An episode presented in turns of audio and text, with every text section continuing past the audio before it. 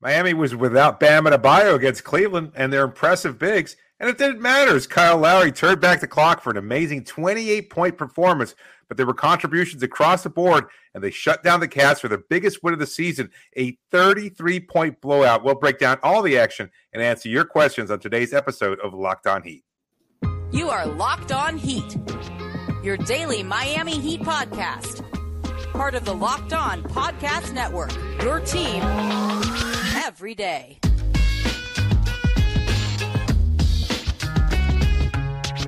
All right, welcome to Locked On Heat, your daily podcast on the Miami Heat. I'm Wes Goldberg. Joining me as always, David Ramil. However, you're tuning in on YouTube, Audacy, your favorite podcast app. Thanks so much for making Locked On Heat your first listen every day. We're recording this Wednesday night after the Heat beat the Cavs 129 to 96, two straight blowouts and a quality win in this one. After Monday's wire to wire win in Chicago, the Heat have not trailed in a game since Saturday.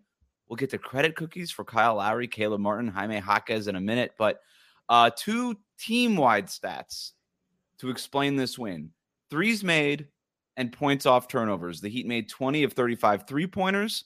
Lowry and Jaquez responsible for most of those. They recorded 11 steals and scored 28 points off of those turnovers. A dominant team wide win. But I want to get back to Kyle Lowry. 28 points to lead the team, seven of eight from three point range. David, what got into him tonight? I'm not sure. I don't think it was anything specific. I just uh, he understands what's at stake. He spoke after the game uh, on the broadcast and mentioned the fact that he knew he'd have to step up without Bam Adebayo in the lineup, without Kevin Love as well, uh, unable to make his return to Cleveland, and was incredible early on in the first quarter, hitting five of his six through shots in the quarter, 15 points, and was just really engaged throughout. He looked amazing, just uh, explosive to the rim decisive when he had the ball in the perimeter, yep. catch and shoot situations. He looked really, really comfortable, letting it fly. This was Kyle Lowry of old. Like this was, I, I hate using the, that kind of term, vintage performance, but this was absolutely like one of his best games. Uh, not just in a Heat uniform, but maybe throughout his career. Just the fact that he was able to again continue to score, kept it going, played really well overall, and just really good on defense as well. Why don't you like the term vintage performance? because I feel like it's it's kind of I, we heard it so much with Dwyane whenever oh, he had like, like a, a, point outing. Yeah, I was just like, all right, he had to he like he hit a nice layup in the, in the in the lane. It's like vintage Dwyane Wade. Like, oh, I see. Yeah, yeah, no, this is no, this is the right uh framework to use the phrase vintage performance because it was right like this was it really was like 2018 19 nba finals winning kyle yeah. lowry for the right uh, yeah. I, I joked during the game, like, I don't even think the ball touched his palms. It was just all fingertips the whole time. He was getting rid of it so fast. Yep. Uh, he was in the motion with those catch and shoot uh, attempts. You used the word decisive. I think that's the perfect word to describe what it is that he did. He had the openings. Cleveland likes to play a lot of drop. They like to kind of uh, do a soft shell on the perimeter. They want to take away what is around the rim. And if that means they're going to give up some above the break threes, then they're going to do that. I think all of Kyle Lowry's three pointers came from above the break. Uh, he just made him. He was on fire in this one, and uh, he made two catch and shoot threes to start the game on Miami's first two possessions. And you kind of got the sense right away. You're like, oh, he sees that this is an opening for him. Like there is no other reason for him to do this uh, unless he thinks it's a huge advantage for his team.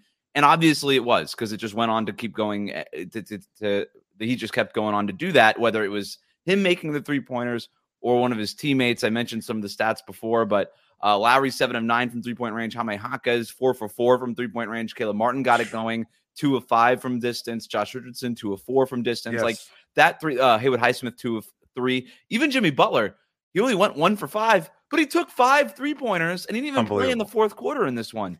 So right. um, this is obviously an area that the Heat believed that they could take an advantage. Uh, they ended up getting 35 of these three pointers up, making 20 of them amazing performance from three point range. Like that was the difference. Like again, I understand that Cleveland without Donovan Mitchell, without Isaac Okoro, Dean Wade, they had missing a couple sure. of rotation players there. So you have to acknowledge that. But Miami still played very effectively, understanding the Heat missing Bam Adebayo and Kevin Love. We didn't mention that yet. So important. yeah, no, yeah, I know absolutely, and I, I think you know Bam is such an important part of what they do defensively and offensively, and he they didn't miss a beat. Like they got great contributions across the board. I know we'll talk about that the next segment. We would give out credit cookies, but just everybody understanding their role.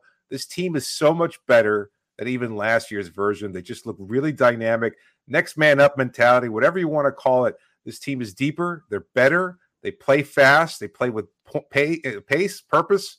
Uh, just the way they attack other teams now. It's such a far cry from where they were when they started off the season one and four. Even those first five games, obviously that two point win or one point win against the Detroit Pistons in the first game of the season doesn't really matter. But also seems like that happened a year ago compared to what this team has been nine and one over the last 10 games. Let's be honest, they probably should be on a 10 game win streak right now if they hadn't mm. bloated against the Chicago Bulls on Saturday. But aside from that, they just look really dynamic. The the quality win part of this is what stands out to me also because, you know, look, the, the past few opponents have not been strong, right? This has not been the, the, the strongest in terms of, hasn't been the toughest schedule in terms of the opponents they've played. Yes a lot of these games are on the road. Several of them on the second night back to back or with a rest disadvantage. So I don't want to take anything away from the Heat's current sort of win streak that they're that they're on right now, the stretch yeah. of wins. But against the Cavs, and yeah, they had some guys missing, but so did the Heat. This was a quality win in Cleveland with a lot going on here. The night before Thanksgiving, you got two really big games on the road coming up Friday and Saturday in New York and in Brooklyn. This could have been looked at almost like a trap game is like disrespectful to the Cavs because they're a good team, but just because of the right. around of the holiday and then a big trip coming up in New York and then so, and, and, and you know the uh, the, the in season tournament ramifications of Friday's game at Madison Square Garden, like all that stuff could have gotten the Heat looking forward a little bit and skipping this one and ah you know Bam's not playing, Kevin Love's already right. personal reasons. Maybe this one's just a scheduled loss. They didn't do that. They came out here firing First quarter took a huge lead, led wire to wire, basically blew the Cavaliers out the entire game, and uh, I've, I've and got the quality performances up and down the roster.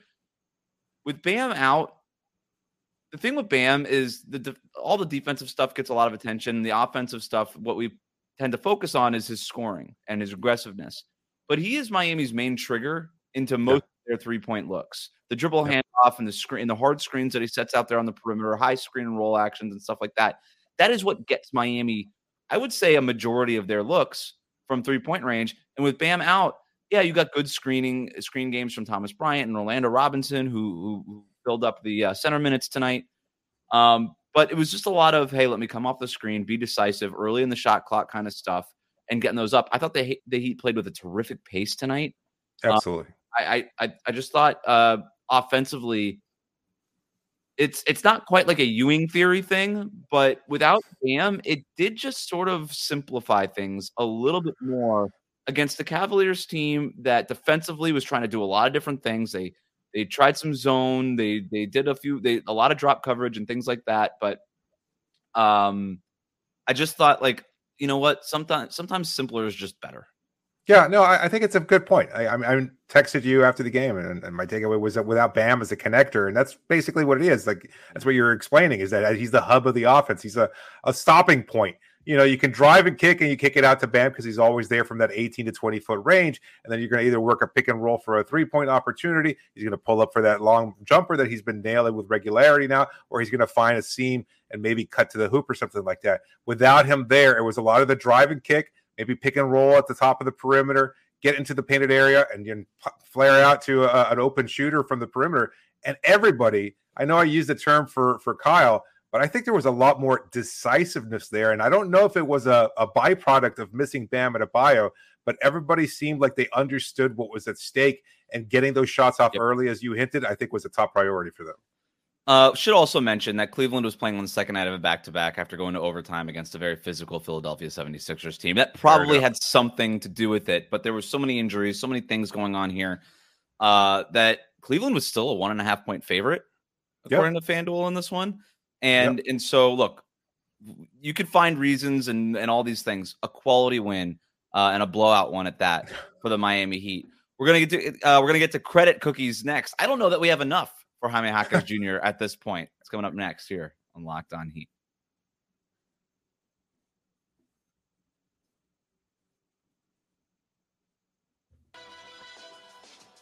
Thanks for making Locked On Heat your first listen every day. Make sure you're subscribed on YouTube and on your favorite podcast app. Locked On has launched the first ever national sports 24 7 streaming channel on YouTube. Locked On Sports Today is here for you 24 7 covering the top sports stories of the day with the local experts of Locked On, plus our national shows covering every league. So go to Locked On Sports today on YouTube and subscribe to the first ever national sports 24 7 streaming channel. It's really cool. Like you could just literally stream that onto your smart TV and just have that playing instead of sports yelling. You could just have really insightful stuff going on. It's really, it's really, neat. Sports um, yelling is a really uh, appreciated, underappreciated art form. I think we should do more. We could do a whole sports yelling uh, oh, topic sure here.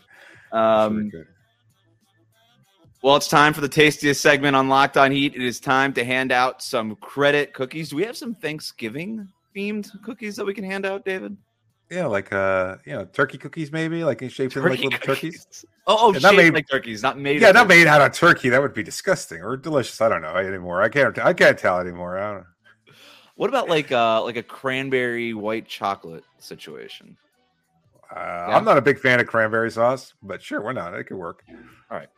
Uh, where do you want to start? Uh, you know, we mentioned Kyle. Let's knock that out early. I, I think he's he set the tone so early on, and he was so dynamic and, and just such a big part of what they they did so well today. And I don't know how many more of these type of performances we'll get regularly. He did wind up not playing much of the fourth quarter, if at all, in the fourth quarter. So. I think that was great for him to get some kind of rest. He looks in great shape. He looks really, really good. Uh, he's been really good, even when he hasn't been productive too. I, I think people again expect more out of him because of the salary and everything else. I, I hate the salary com, you know comparison because that's not fair. He got paid what was the market at that point in time, and it was the right price for landing him. And he was expected to be perhaps more productive, but he's also settled the floor. And this year in particular, I think he's done a really, really good job of playing in his role very effectively. So I'm going to give him three cookies just because he was such a dynamic offensive player all night. Three seems right to me. We got a lot to give out here, um, and so almost seems like not enough. But like I said, there's a lot to spread out here. We only have ten cookies Absolutely. to give out, and Dem's the rules. Um, look, in turn, like the guy's 37 years old. I don't know what people right. expect. The fact that he's not as productive as he once was should be the least bit surprising. Like that, like it would be surprising if he was still scoring 18 points a game and, and, with nine assists per game, like he was averaging in his prime. Like that would be ridiculous. That would be what LeBron and and, and guys like that are yeah. doing. Like it just doesn't happen. And That's so one of one. He, yeah, exactly. So look, I've said this before. The contract is the contract, and the contract length was the contract length. But I think the Heat fully understood that the, this final year of Lowry's contract could look just like this at its low points. So if you're able to get a 28 point performance here and there from him that can get you a big road win, then you take it. And that's just icing on the cake. That's all we're talking about. The other, st- like, he's not ex- expected to be a scorer. But with Bam and Tyler Herro both out, and Jimmy Butler kind of having an off night, three of 12 overall from the field. he got off to a good start and then kind of tapered off. But yep. um, they, eh, but you know, credit to Lowry. He got it going early and he, and he didn't let up until he didn't have to play anymore. Only 29 minutes played. So uh, it was good on him. I think three cookies is fine. Uh, let's go to Jaime Jaquez Jr. Wow. I mean, we had, okay, before I get to this, three different players in this game for the Miami Heat have their best games of the season scoring wise. Already talked about Lowry. Jaime Jaquez uh, surpassed his previous rookie high of 21 points in a game, had 22 points tonight. And then we also had Caleb Martin, who obviously has been dealing with the knee uh, issues, having 14 points tonight. That was his best game of the season. So three different Heat players having their season best performances scoring wise. Jaime Jaquez Jr., 7 of 10 overall, 4 for 4 from three point range, eight rebounds, an assist, a steal. If there's a turn in the punch bowl of the Jaime Jaquez night, it's six turnovers in this one but none of them felt that costly when they were up as much as they were. Um. And so uh, just a really uh, strong Jaime Jaquez night. And I was really impressed with his work in the post against yeah, the big Cavaliers team. That's right. I, I, think when he saw those opportunities, when he had somebody smaller, he took advantage of them. But even against bigs like that, you know, he, he found the the right ways of attacking them, drawing contact on, on occasion, you know, finishing at the rim, finding those seams there. It was really effective. But man, I, I as much as you can appreciate the low post work, like that shooting is otherworldly at this point. Like again, I don't know how consistent this is going to be, but we wondered whether or not he could get to like league average a few uh, episodes ago. But he's been shooting it so well, four four, and the, the shot, the rhythm, all so comfortable. And again, very very decisive. Like no hesitation there. And I know that's Jaime's game in general. Like he does not waste any time when it comes to having the ball in his hands. He's going to either make the right pass or find a way to attack a defense or let it fly. And tonight he was letting it fly. Four of four mm-hmm. it's just really impressive. Like he has to be considered one of the top three rookies in the class this year. Right at this point, I, I think he's just been so top effective. Four. Top four. I mean, who, okay, Wemby, who are the top Wemby, four? Yeah, Wemby, Chet, sure, Chet, Thompson, yeah. and Jaime Jaquez. That's the four.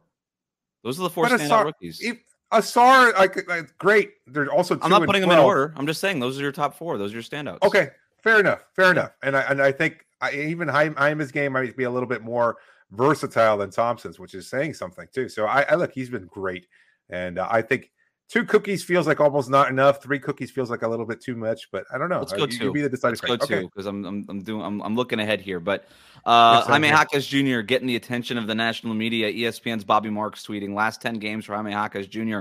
13.4 points, 56.9% from the field, and 50% from three point range. 50%. The three pointers, it's a little PJ Tuckery where I don't think guys are necessarily closing out hard on him, but he's just, but still credit. He's making the shots. And we saw what the Heat could do when they have a guy like PJ Tucker making 40 plus percent of his threes from the corners. And Jaime Jaquez Jr., a majority of his looks come from the corners. That's a sweet spot. That's exactly where you want him to be. You don't need him going crazy above the break.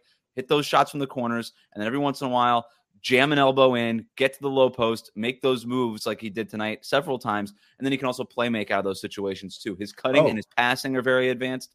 Uh, the defense uh, has been awesome. Uh, yep. Basically, since he since feet touched ground on this thing. So um, just yeah, continue to be really impressed with. I, I, also I wanted to call out that that Erik Spoelstra took put him in the game, took out Duncan early on. I think Duncan had maybe picked up a, another foul or something like that early in the game, but put Jaime in right away, and he responded. Uh, you know, with Duncan struggling tonight to kind of find his space, maybe going up against a guy like Max or something. I don't, I don't know exactly what it was that was challenging Duncan tonight, but he wasn't effective tonight. As good as he's been overall over the last couple of days or weeks, rather. Right. I thought he, he was he, all right. He had, he had, three assists. He was a team best plus 32, whatever that's worth. Uh, the plus minus guy, but yeah, um, I thought he was okay. But let's go to um. But you're right. Like the the lineups now, and we've seen Spo do this with Jaime. What, what was it uh, on the wing? It was Jaime, Josh. No, Jaime yep. Highsmith. Maybe Jimmy Butler was still in at that point. Yeah, I think oh, it yeah. was. We've seen um Spoelstra start to use Jaquez with Jimmy Butler a lot more. And with yep. Highsmith and Caleb Martin coming back and, and playing a lot of minutes, he's not afraid to play three of those four guys at the same time. And I love the length that they're playing with in those kinds of lineups. So yeah, um, let's, go to, uh, let's go to Orlando Robinson next. Oh. I want to give two cookies to him. Yes. He 14 points, nine rebounds, four of which were offensive rebounds, six of 10 from the field, uh, made a three pointer in the fourth quarter uh, just for fun, you know, just for funsies. Uh, a couple of blocks in this one. He was phenomenal. We're also going to give a cookie to Thomas Bryant. I don't want to take anything away from him as a starting center. I thought he was really yeah. good. He was setting good screens. He was where he needed to be. Gave really good energy. So between the two of those guys, we can just knock them both out right now. One cookie to Thomas Bryant, two of them to Orlando Robinson. Orlando Robinson's first real minutes of the season. He only played once before in garbage time, basically. He was very impressive. It was unbelievable. Like I had very low expectations, and you know we root for Orlando because I, I think he's a, he's a good guy. He's put in the work and he spoke he was so optimistic about what he'd be able to contribute. Like either he thought he might contend for a starting job, yeah. he's fallen out of the rotation. You're talking about our conversation with him at media day. Yeah, and, and, and from that point forward, it's just the, the season has taken a downturn for him, and, and, for him to stay ready like that, that kind of mentality, and against two all stars eh, or almost all stars, and Mobley and Allen, like he was really really effective, and his positioning for those rebounds. That was mm. huge. I don't even know what the rebound disparity is, but it seemed like every board was going in Miami's favor. 41, yeah, to 34. Like despite the two bigs and Cleveland's lineup, Miami was just better positioned, understanding, attacking, finding the way to get to those boards. The anticipation from both Bryant and Orlando Robinson and everybody else, to be honest with you, guys like Duncan, everybody else, finding a way to pull down those boards and initiate that fast paced transition basketball really, really yep. essential. But Orlando's overall game really good around the basket too.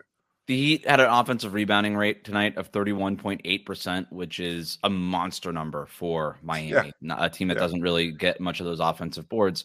Uh, if they were to add the offensive rebounding element to their sort of portfolio here, it like Miami's whole strategy is get more quality possessions than the opponent, and they usually do that by forcing turnovers, which I obviously did tonight um, and limiting their own turnovers and things like that. But if they're able to add the offensive rebound portion of it, that would be great.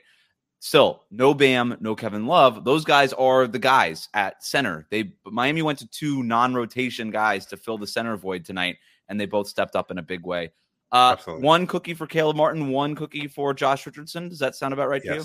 Absolutely. All That's right. exactly how I have it planned out too. Uh, Caleb, I texted you and I feel sheepish about it, but yeah, I texted because he looked struggling. Like his first possession out there, I think he wound up falling out of his shoe and then he kind of bobbled the ball a couple times. Defensively, his footwork just didn't seem right compared to the stance that he was getting in last year when he was at his peak and, and he just he's still working his way back, still obviously rusty from coming back from injury, but then slowly but surely started getting more comfortable, started finding uh, you know the opportunity to to get back into his rhythm, and he really, really the, stepped up in a very positive way.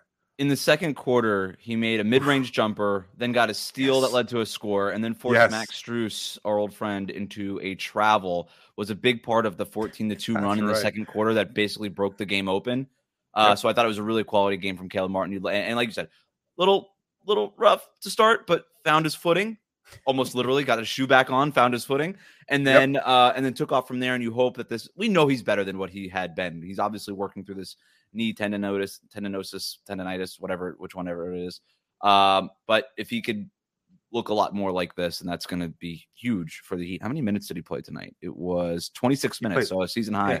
Uh, yeah, late in the fourth quarter when the when the starters were out and everybody was kind of just sitting, he was out there for yep. most of that fourth quarter. So yeah. Oh, I should we should point out as well, Dru Smith suffering what looked like a pretty bad injury. Yeah. I, I know we're focusing on the positive here. Dru Smith got some minutes tonight, uh, and he was okay in those minutes, but then he was I mean it was very short lived performance there because he, he, got hurt almost immediately contesting a three pointer. And yeah. John Crotty talking about the fact that the, the Cavs court is elevated and it looked like what Smith fell, it, uh, like his foot slipped on a sheet of paper that was underneath an assistant under a chair, chair, and then off the court. Freak accident, just wild. Very, very weird. So we uh, wish all the best for him. Yeah. Yes, absolutely, and it's worth reporting that news. Um, all right. Coming up, and then Josh Richardson also got a cookie, 14 points, five and nine shooting, uh, two great game, three point range, and five really assists, good. two zero turnovers. Great game uh, overall for Josh Richardson as a table setter. Um, all right, we're going to get to our listener questions next. Have the Heat figured it out on offense? We're going to zoom out coming up here on Locked On Heat.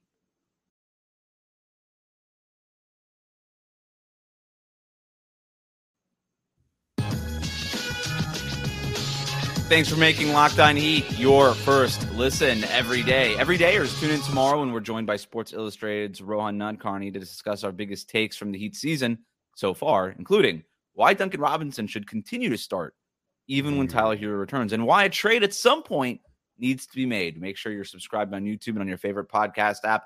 Let's go now to your listener questions. Thanks for sending them in, uh, sending them in on Twitter using that hashtag AskLOHeat. Uh, locked on heat at gmail.com, locked on heat on Instagram as well. This question comes from Brian, who writes in The Heat came into tonight ranked 18th in offensive rating and only one point per 100 possessions behind 14th. Is this real? Is it inflated due to some bad recent opponents? Or could Miami get up to the 15th, 16th range once Herro gets back? David, what do you think?